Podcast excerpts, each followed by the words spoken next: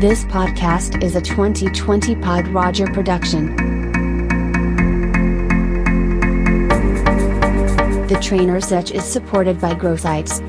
Affordable, beautiful, professional websites, customized to your specific needs. To see how you can grow your project, visit GrowSites. G R O W S I T dot E S. Welcome to the Trainer's Edge, Episode 1 The Trainer's Brain. I'm Graham Giblin. I've been a trainer for more than 12 years. I've got two diplomas in training, a TAE Cert 4 and a coaching qualification, and also whoopity doo. There's a lot we don't get told in our courses about real life training, what it's actually like, because there's only one way to find out about real life training, and that's in real life. As in so many other professions, our qualification is a license to learn how to be a professional. This podcast is about some of the things that have worked for me in practice, things that aren't obvious, but that can make a difference, and wisdom I've learnt from others.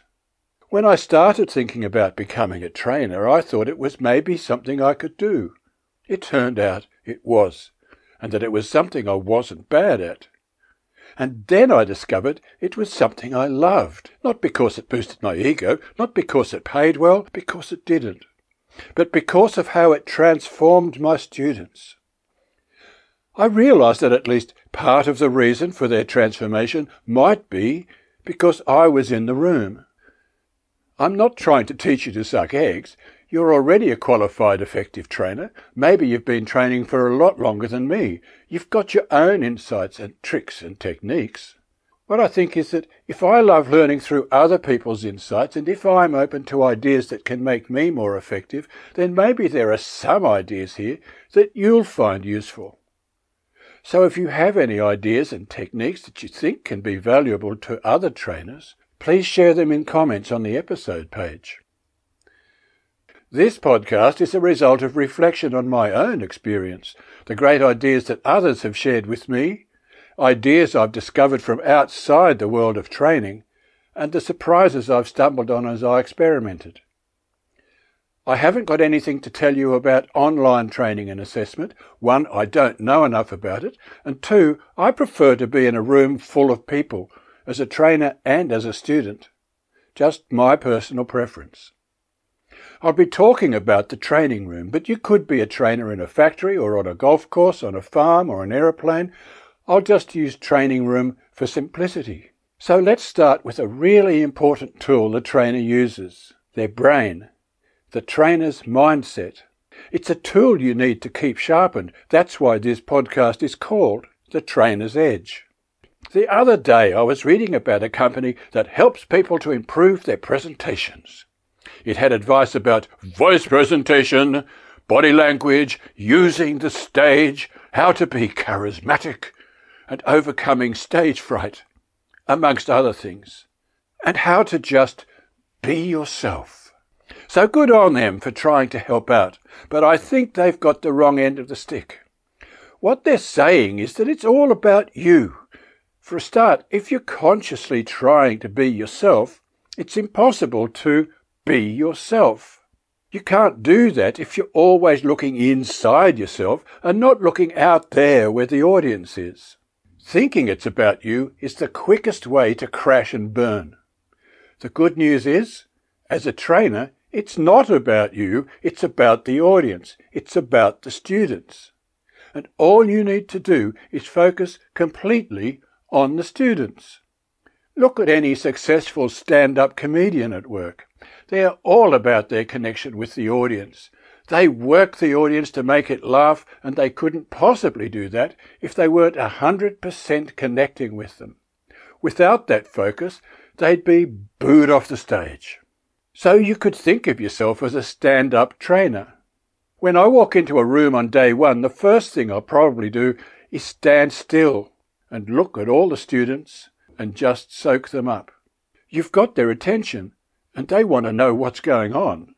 You can think of it as sizing up the group.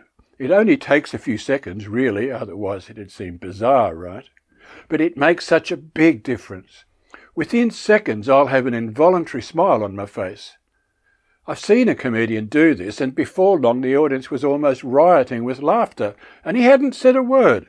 So, yes, if you do this, you'll probably find people giggling, and that's not a bad start. So you look at who are these people? Where do they come from?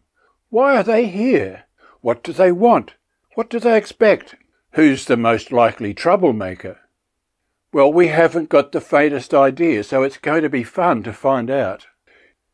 You walk into the room with a commitment to them, their outcomes, their enjoyment, to delivering what they need as well as you can. Whether they've been forced into your room or have chosen to be in your room, either way, they expect you to deliver an interesting product, or at least they hope you will. Sensing what's going on in the room means all your attention is out there in the room. Is training work or a job? I make a big distinction between the work and the job. It's not the one in the dictionary, but I find it's useful and a really effective perspective to bring to the training. What's a job? A job is the physical activities you do. Type on a laptop, draw on a whiteboard, tick off attendance. Other jobs might be to drive a bus, steer it, make it go faster and slower, stop at bus stops. Or it might be to serve drinks on an aeroplane or take people's money, or brew coffee, or answer the phone. When you've done those activities, at the end of the week you get paid money. Jobs are what we do to make money so we can pay the rent or the mortgage on the place where we sleep, before returning to the place where we do our job so we can afford transport to get to the job and back home again, over and over and over and over again. So that for a few weeks of the year we can relax and recover from the job we do. And so that when we get old, we can spend all that lovely superannuation we've saved up to go on the trip we're too old and creaky to really enjoy. A job is often something we have to do, rather than something we want to do. For some people, the definition of the job is whatever makes them feel more and more depressed the closer they get to the office. That's a job. But the work you do is different. For some people, it's whatever makes them feel more and more excited the closer they get to the office. Work is often something we want to do, or even something we need to do. And work is often something we do even if we weren't being paid for it. Our work is causing positive personal and social outcomes, making a difference in people's lives, Work is how what we do affects and improves the lives of other people. So, for example, the job of a dentist is to fix teeth. That takes a lot of skill and chemicals and machinery. They stick needles into your gums, drill holes and fill them, put whitening paste and braces and caps on your teeth. But the dentist's work is giving people their smiles back, transforming lives, giving them confidence, when before there was embarrassment. In some cases, a dentist's work makes it possible for a patient to join back into society. For us as trainers, the job is to stand up or sit down and say stuff, to mark attendance and fill out the paperwork and help people learn how to do things. The payoff is the pay packet. But our work is to transform lives by creating possibilities, boosting confidence, and helping to create new opportunities for our students. Our work takes real skills and effort, commitment to our students, and caring about people. And the payoff really can't be measured. What I'm saying is, if we only do our job, we're not doing the work. So, what do we bring to the training room? Well, we bring whatever we've got, including our knowledge, technical skills, work experience, and social skills. What I think we should leave outside the door are two things we all have our prejudices and our egos. Four things we have that I think are really important are first, the lessons we've learned from life experience. Second, the skills we've developed in connecting with people.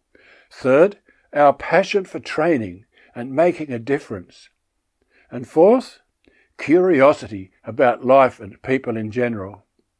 Some of our life experiences mightn't be useful in training, but they give our sense of empathy a certain depth. Like most people, I've fallen in love and I've been broken hearted numerous times. That gives you a certain depth of emotion and compassion. I've been hired and I've been fired. That's a roller coaster of elation and fury and despair and rejection and determination that can teach you uncertainty and survival and give you a breadth of emotion and compassion. You've probably travelled extensively and experienced people and cultures that are quite different from your own, that brings an awareness and appreciation of the diversity of the human experiment, as well as the understanding that all people are human beings, dealing with the same human challenges with astonishing and marvellous varieties of creativity. I'm not saying you should share your personal life in the room, but use it to connect with your students.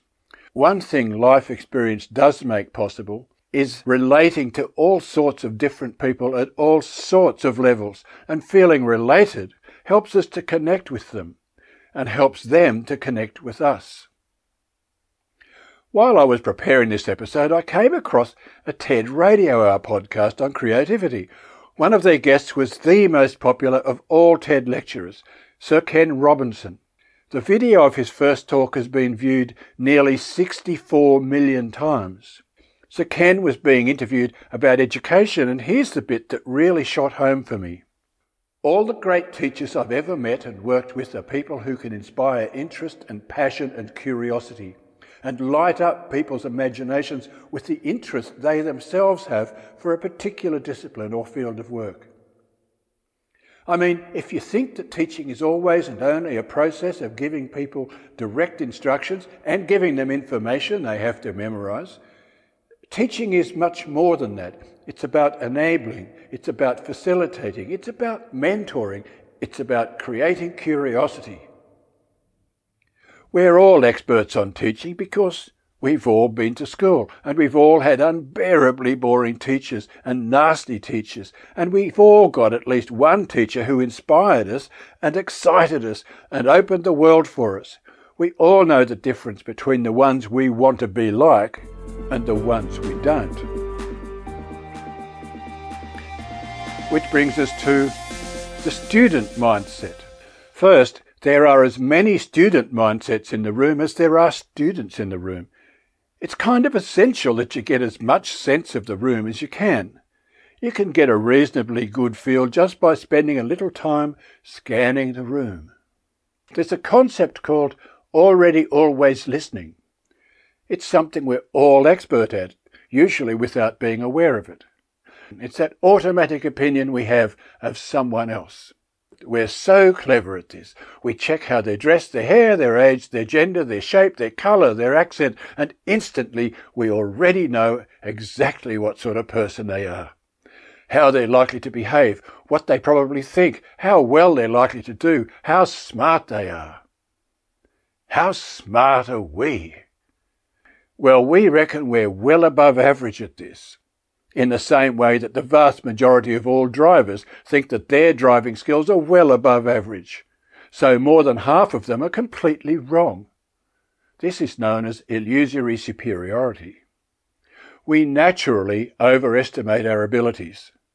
We already think we know about people. We think we're absolute masters of reading people. We always know, except we don't.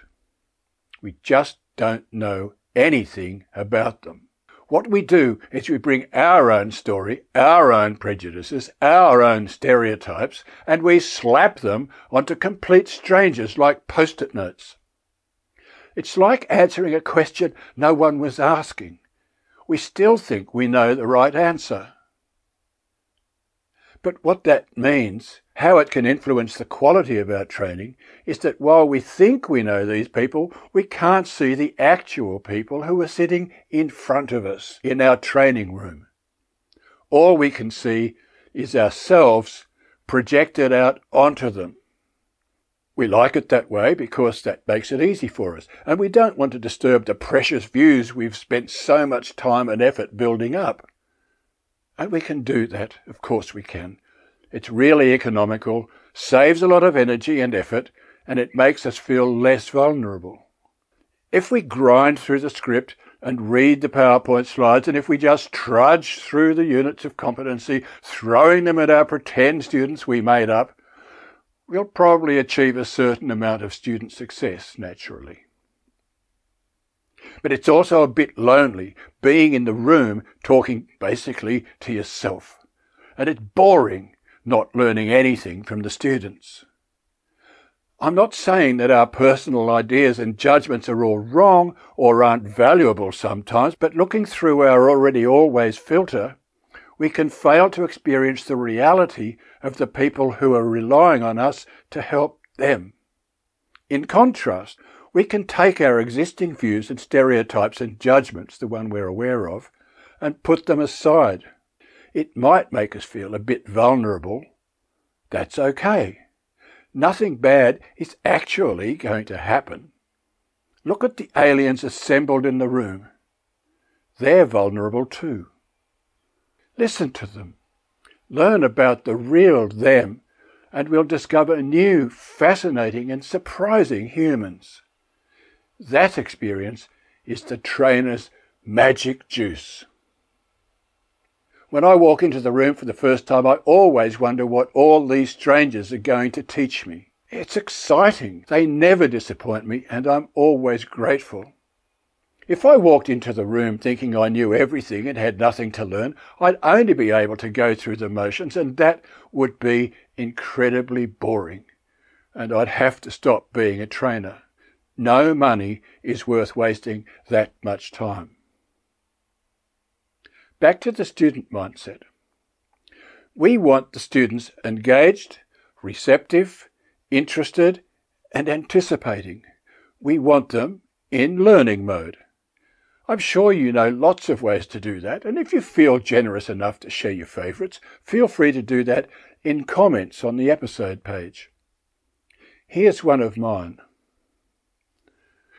Two of the most essential gifts we can give to other people in general are validation and acknowledgement.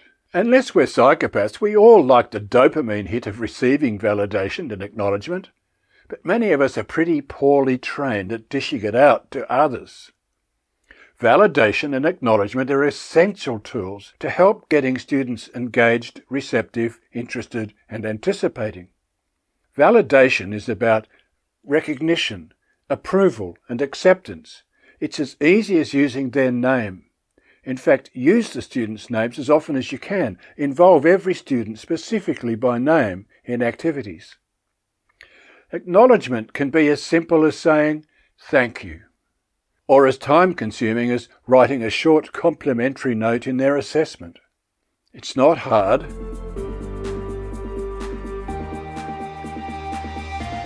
Questions and the student mindset.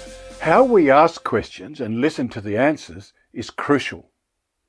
I'm sure you know about active listening. It's a great skill, but it's not a natural one. And most of us, even if we know how, forget to do it. There are two main types of questions, open and closed, as if you didn't know. A closed question is basically one where the answer is yes or no, or a one word answer. Open questions are almost all the rest. How are you feeling today? What was your breakfast like? Why do you say that? Tell me about your plans for the future. Both open and closed questions have their place, but open questions are more powerful when it comes to engaging the student, when they give you an insight into who they are. It's also important to listen to the answers properly. One of the ways of acknowledging someone is to ask a question based on their previous answer. It means that you've heard them and listened to them and are interested in knowing more about them that their input is valuable. You can also demonstrate that you've listened by summarizing what they've said. So what you're saying is blah blah, whatever. This is a great technique because it allows the student to hear back to themselves what they've said, and it might be the first time they've heard it outside their own brain.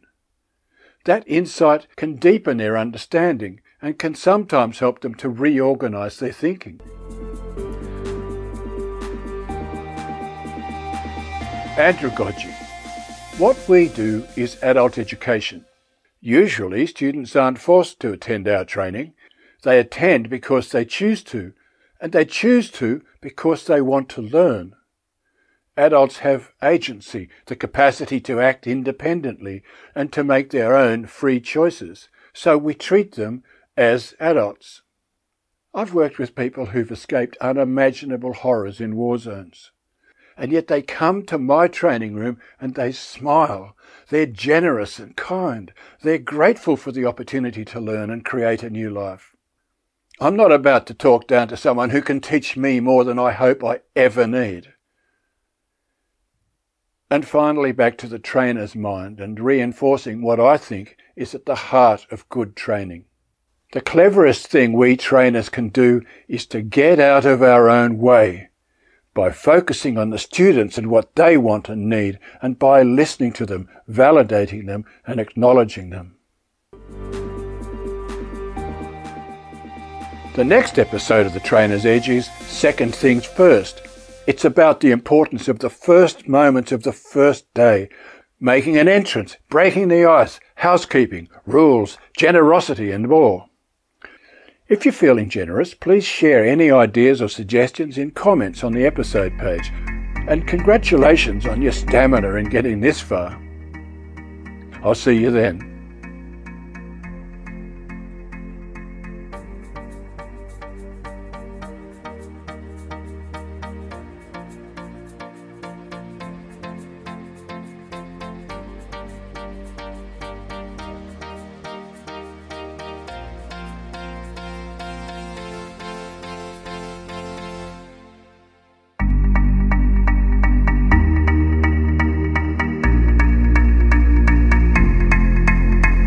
Podcast was a 2020 Pod Roger production.